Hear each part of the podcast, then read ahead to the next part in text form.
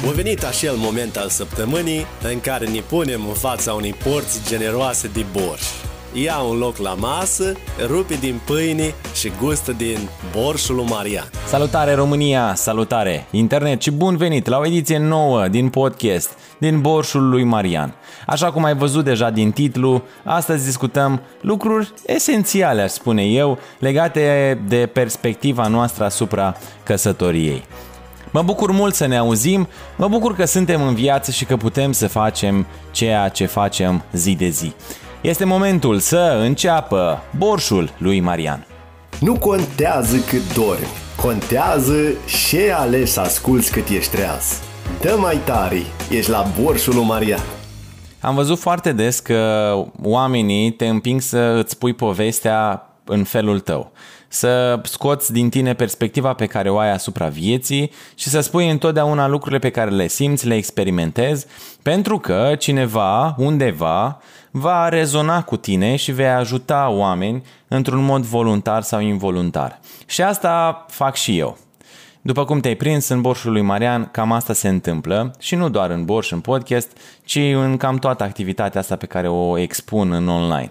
Dar asta fiind o mică introducere a ceea ce urmează să vorbim astăzi, a faptului că oamenii refuză, unii, iar unii nu refuză și acceptă cu brațele deschise, cu inima larg deschisă, să se căsătorească. Să vedem de ce. Care este motivul pentru care oamenii vor sau trebuie să se căsătorească în viață? Care este sensul? Care este treaba? De ce fac oamenii acest lucru? Poate că nu te-ai întrebat niciodată treaba asta, dar consider asta a fi o întrebare destul de bună, pentru că te ajută să-ți dai seama care este scopul, care este esența și să te încurajeze sau să te întărească, mai bine zis, în decizia pe care deja ai luat-o în privința asta. Și după cum spuneam la început că trebuie să spui povestea în felul tău, pentru că așa cum vezi tu lucrurile nu le mai văd și alții. Aici în podcast am imortalizat foarte fain toate momentele prin care am trecut, de când am început de anul trecut și până acum.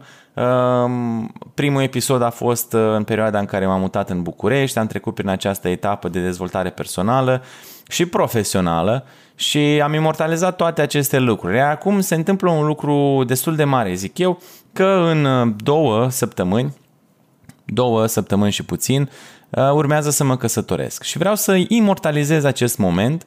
De ce fac treaba asta? De ce oamenii fac treaba asta? Și o să fac o mică mărturisire că, ca o paranteză, o să auziți scaunul care îmi tot scârție, da, e scaunul meu, nu vreau să-l schimb, e scaunul meu de la Iași, nu îl schimb pentru orice ar fi, deci o să mai scârție, dar nu mă feresc, aia e. Bun. Acum o să vă fac o mică mărturisire că am încercat în fel și chip, deci m-am chinuit, m-am strofocat, să fac în așa fel încât să pot să-i pun viitoarei doamne Grosu un microfon în față și să reușesc să fac un podcast cu ea. De la pedepse primite la Remi până la tot felul de provocări, mă duc să cumpăr pâine doar dacă facem podcast, mă duc să arunc gunoi doar dacă facem podcast, tot felul de joculețe dintre astea și nu am reușit de nicio culoare. Nu că am pierdut la Remi, că am și câștigat la Remi, dar nu am reușit ca pedeapsa să fie dusă până la capăt și să reușesc să-i pun un microfon în față viitoare mele soții, pentru că nu am reușit. Cred că aici ne completăm foarte bine. Eu sunt foarte extrovertit, n-am nicio problemă în a mă expune, în a face greșeli, în a povesti despre scaunul care îmi scârție, despre tot felul de chestii genul ăsta, pe când ea este exact invers, este un melcișor așa care îi place să stea în propria cochilie, nu vrea să fie deranjată, nu vrea să fie și e o regulă așa, știi? Dar ar fi frumos, știi, ca îmi spunea Silvia de care v-am mai povestit și pe care ați mai auzit-o în podcast, că ar fi fain ca la un moment dat, ea mi-a zis treaba asta dinainte să o cunosc pe Laura, pe doamna Grosu, că ar fi fain ca la un moment dat doamna Grosu să facă podcastul, doar că până să-l facă doamna Grosu, cred că îl vor face și copiii, vor avea propriul lor podcast, iar doamna mea Grosu nu va reuși să se înregistreze și să se împrăștie așa pe calea undelor.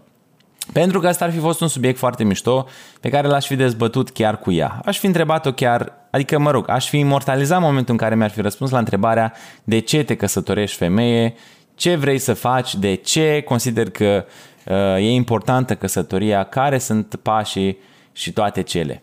Și ca să vă dau așa puțin mai mult background legat de acest angajament, să zic așa, pe care urmează să-l fac, să vă povestesc cum am cunoscut cu Laura și ce am făcut până atunci, care au fost pașii, experiențele prin care am trecut, pentru că mă bucur nespus de mult că am întâlnit o persoană care să fie pe aceeași lungime de undă cu mine și să mă înțeleagă, să știi tu, exact ceea ce îi trebuie omului să fie și să aibă lângă el.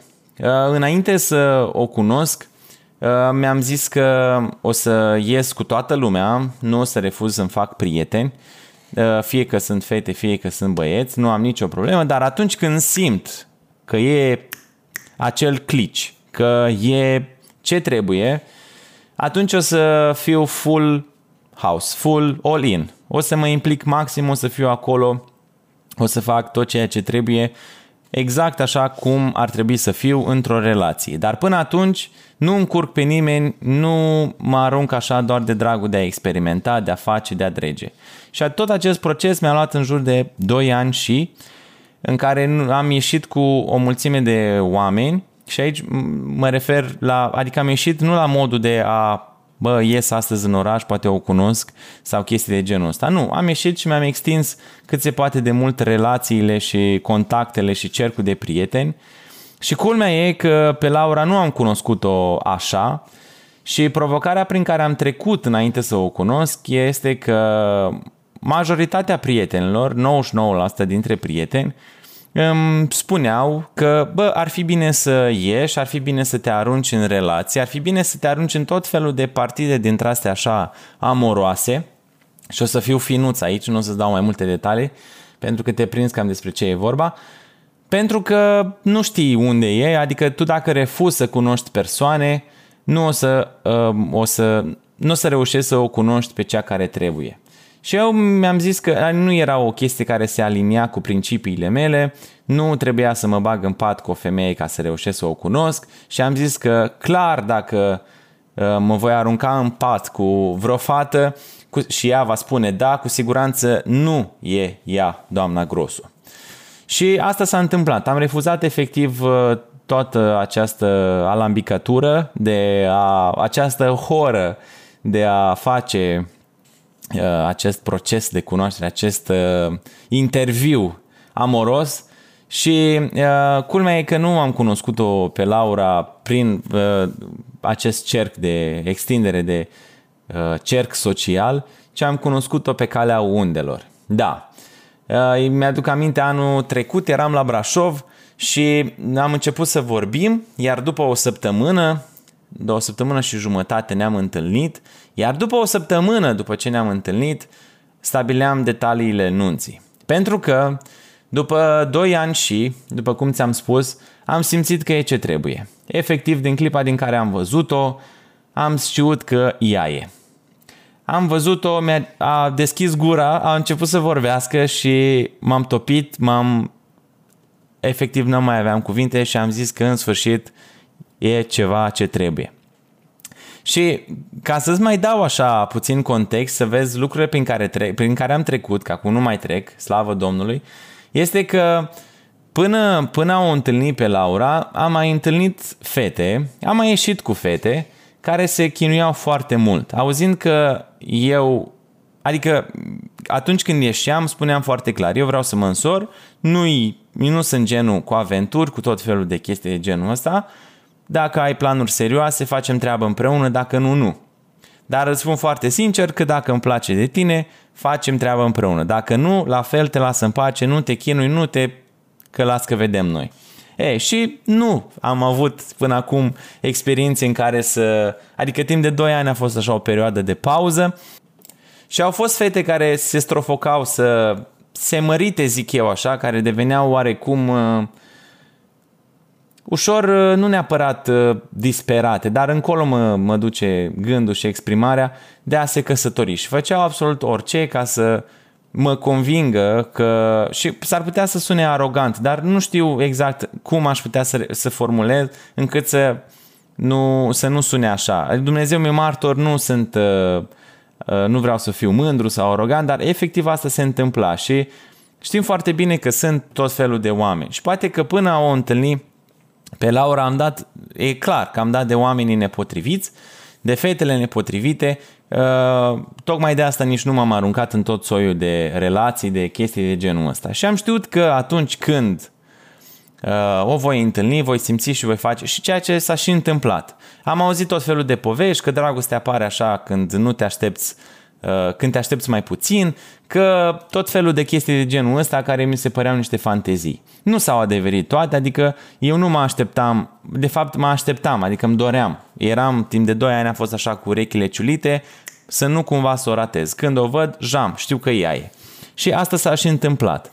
Și un lucru foarte interesant este că Valentin, la fel, am avut un podcast cu el, Valentin Plăcintă, un alt prieten, îmi spunea că nu ar avea răbdare acum să se concentreze pe a cunoaște persoane noi, spre a se dezvolta sentimental, dacă e să-i spunem așa, pentru că are alte lucruri de făcut și viața nu e numai despre dragoste și numai despre chestii de genul ăsta. Eu nu am rezonat în totalitate cu treaba asta, pentru că ce-ar fi viața fără dragoste, ce-ar fi... Până la urmă, sunt foarte mulți oameni și rezonez foarte mult cu principiul ăsta că viața este despre iubire. Degeaba ai toți banii din lume dacă nu ai acolo 2 brațe sau 4 sau 6 sau 8 brațe care te așteaptă seara acasă, și aici mă refer la o soție și la copii, nu mă refer doar la soții. Degeaba ai dacă seara când ajungi acasă și vrei să pui capul pe pernă, nu te strigă nimeni, tati, nu te împiedici de vreo 2-3 jucării, nu calci pe 2-3 jucării și ridici capul la cer că te-ai lovit și te întrebi că mamă, cum ar fi viața mea fără, că atunci în clipa aia simți că nu mai poți. Și cum ar fi viața noastră efectiv fără chestia asta? Adică am auzit recent o treabă foarte, foarte, foarte șmecheră, cum că viața nu este despre ani, este despre etape, ceea ce s-ar traduce foarte frumos în engleză, stages, not ages. Nu contează cât dormi, contează ce alegi să asculți cât ești treaz. Dă mai tare, ești la Borșul lui Marian. Nu este despre prefixul schimbat la 30, la 40, la 50 de ani, ci este vorba despre etape. Despre etapa de a fi licean, despre etapa de a fi în facultate, despre etapa de a cunoaște prima fată sau, mă rog, de a cunoaște prima iubită sau, Doamne ajută, și ultima. Despre tot soiul de etape, de a merge la primul job, de a face tot felul de chestii de genul ăsta. Deci este vorba despre etape, stages, not ages. Și mi s-a părut foarte tare că nu e vorba că schimb prefixul, ci este vorba despre a trece dintr-o etapă în alta. Și eu sunt o persoană așa foarte melancolică și tot timpul mă gândesc că ce frumos era în liceu, că atunci uram efectiv că am proiecte, teme, lucruri de făcut, aveam și niște colegi care nu mă înțelegeam întotdeauna.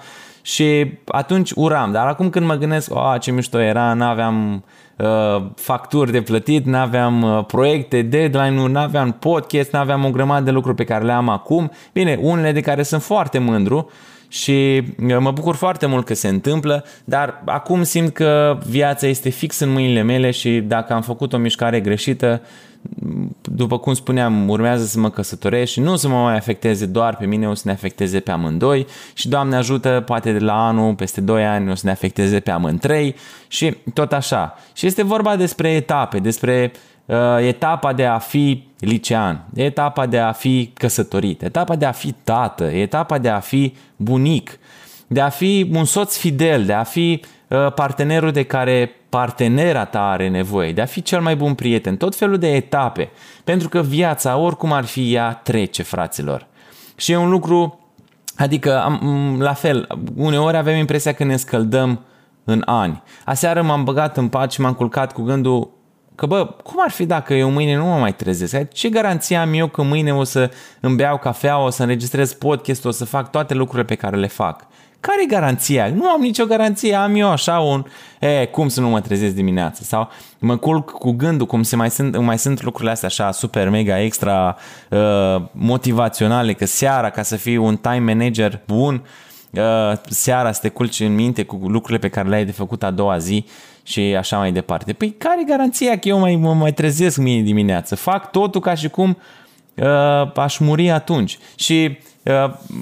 E și vorba asta, principiul după care și eu îmi ghidez viața, că muncește ca și cum n-ai murit niciodată și ai grijă de sufletul tău ca și cum ai muri mâine. Și cam asta e mișcarea. Cred că motivul, că despre asta este vorba, motivul pentru care oamenii se căsătoresc este pentru că își văd sensul vieții în căsătorie. Sunt unii care nu.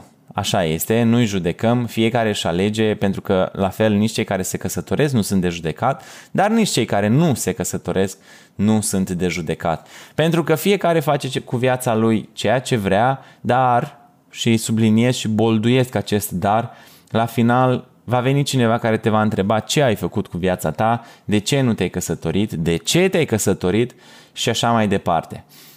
Căsătoria este vorba despre asumare, sunt conștient de chestia asta pentru că îți asumi, nu este întotdeauna foarte ușor, nu cred că este întotdeauna vorba doar despre iubire și de cât de frumos este că vai ne-am căsătorit, pentru că aceste lucruri încet încet dispar, dragostea aia devine din ce în ce mai matură și lucrurile dintre cei doi parteneri devin ceva mai unite și mai strânse.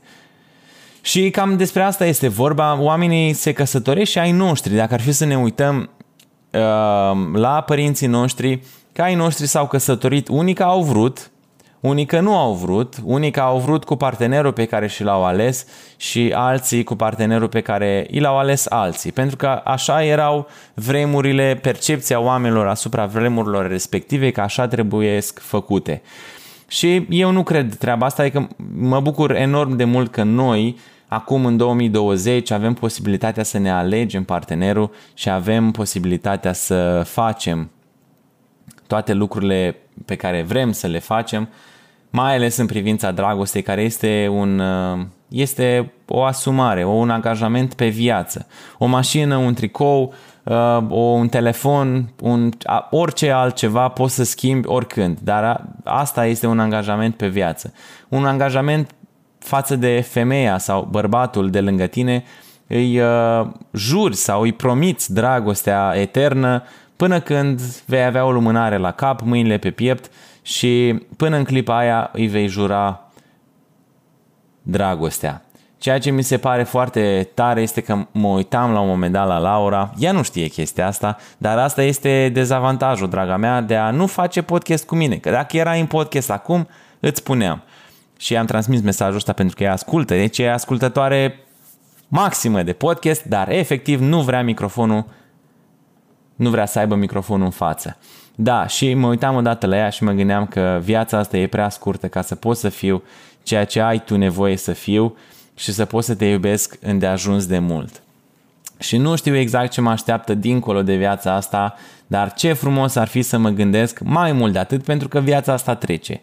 Îndată fac 28 de ani, s-ar putea să nu mai prind 30, s-ar putea să prind 60, nu știu, dar ceea ce este tare este că nu știu ce mă așteaptă dincolo și fascinant și mirobolant, profund, extraordinar de frumos mi s-ar părea ca și dincolo de viață să putem să ne continuăm dragostea pe care am trăit-o și pe care o trăim aici în lumea asta. Pentru că viața trece, putem să avem o căsnicie de 20 de ani, de 30, de 40 de ani, de cât ne dă Dumnezeu, dar ce frumos ar fi ca să o putem continua și să fim suflete pereche și pe lumea cealaltă. Da, cam asta este treaba, oamenii se căsătoresc și, de aici, asta este un alt lucru pe care mi l-am notat și vreau să-l spun. Ați auzit scaunul? Scârție. Aici în casă la mine toate lucrurile vorbesc, inclusiv scaunele. Da, sunt unii oameni care nu zic la fel, nu judec, care așteaptă ca partenerul de viață, și s-ar putea ca asta să fie esența podcastului, se așteaptă ca partenerul de viață să fie 100% efectiv perfect mulați pe ceea ce au ei nevoie. Sau mai bine zis, pe ceea ce cred ei că au nevoie. Pentru că tu, la 19-20 de ani, ai nevoie de niște lucruri, sau mă rog, ai tu impresia că ai nevoie de niște lucruri. Ți-ar plăcea să ai lângă tine pe cineva care să...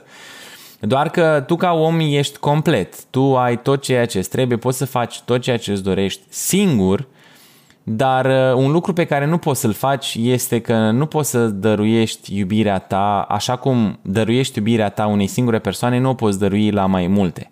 Da, e perfect rațional să dai iubirea ta altora, dar așa cum o dai unei singure persoane, nu o poți da tuturor.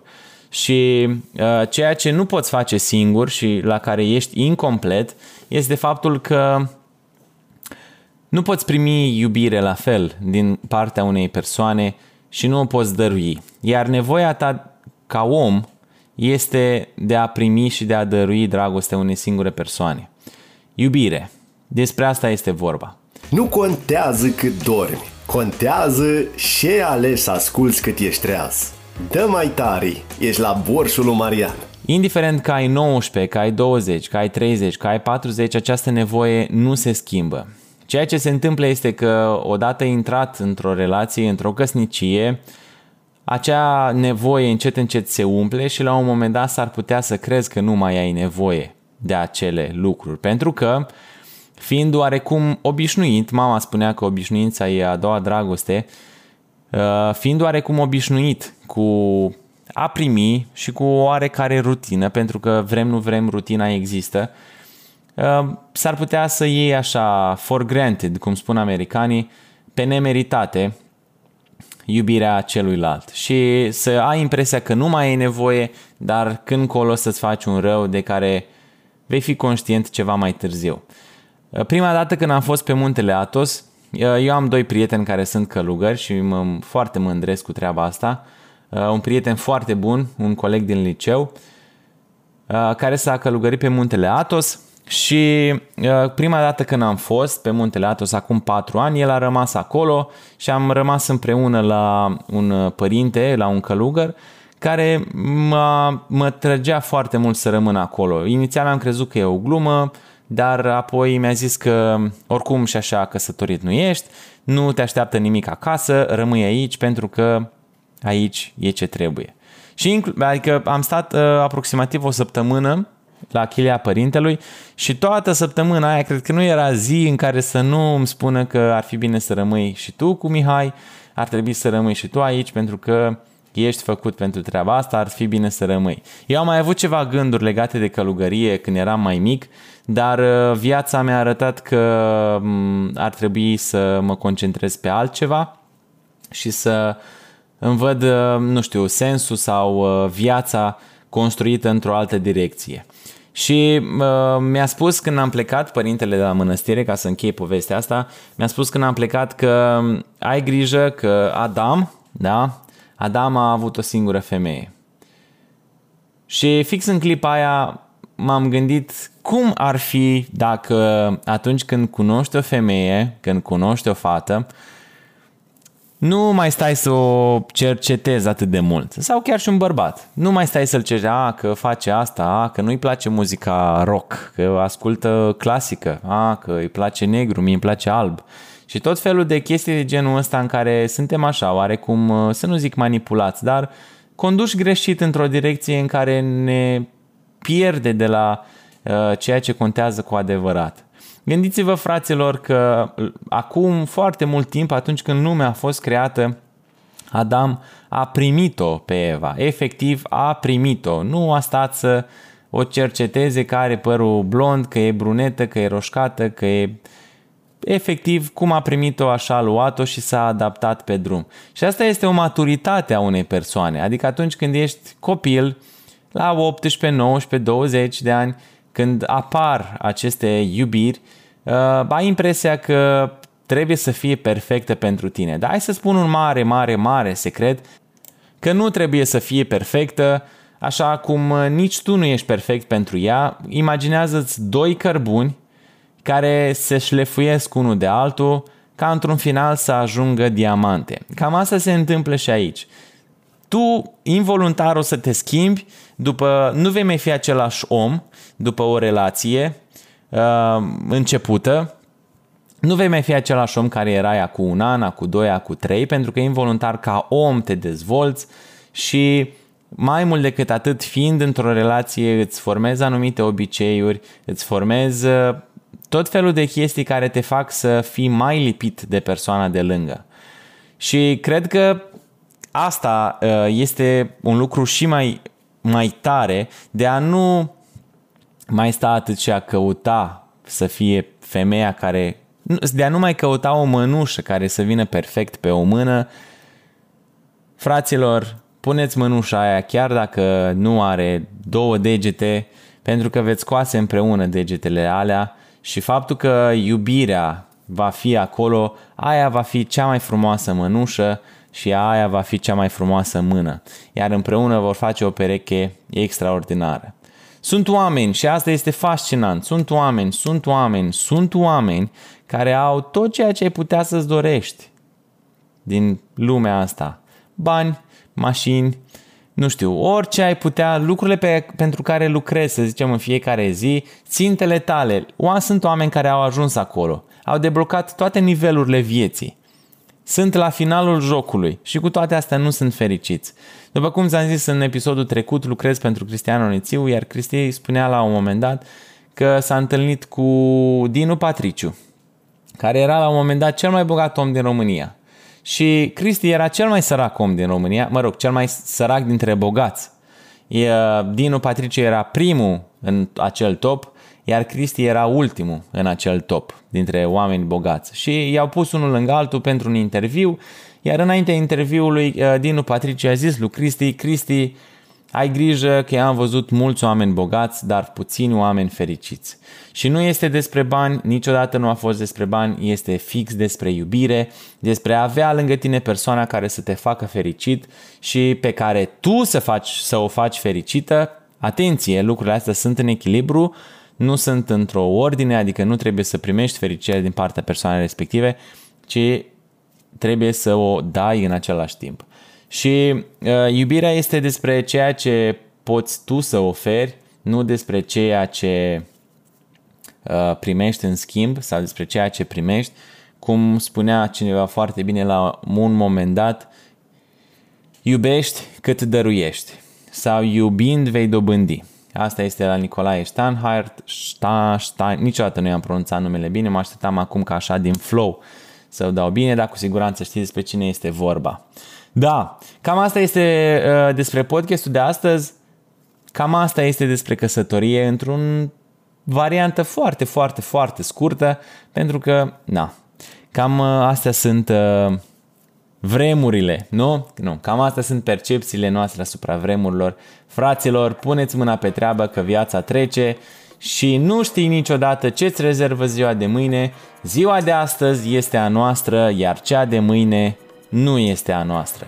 De la microfon, Marian Sânt, te pup, pa! Porția de borș pe săptămâna asta s-a terminat. Sperăm că ai servit-o cu o șapă tăiată în 4 și cu și el puțin 2 filii de pâine. Punem apa la fiert de pe acum și te așteptăm și săptămâna viitoare la Borșul lui Marian.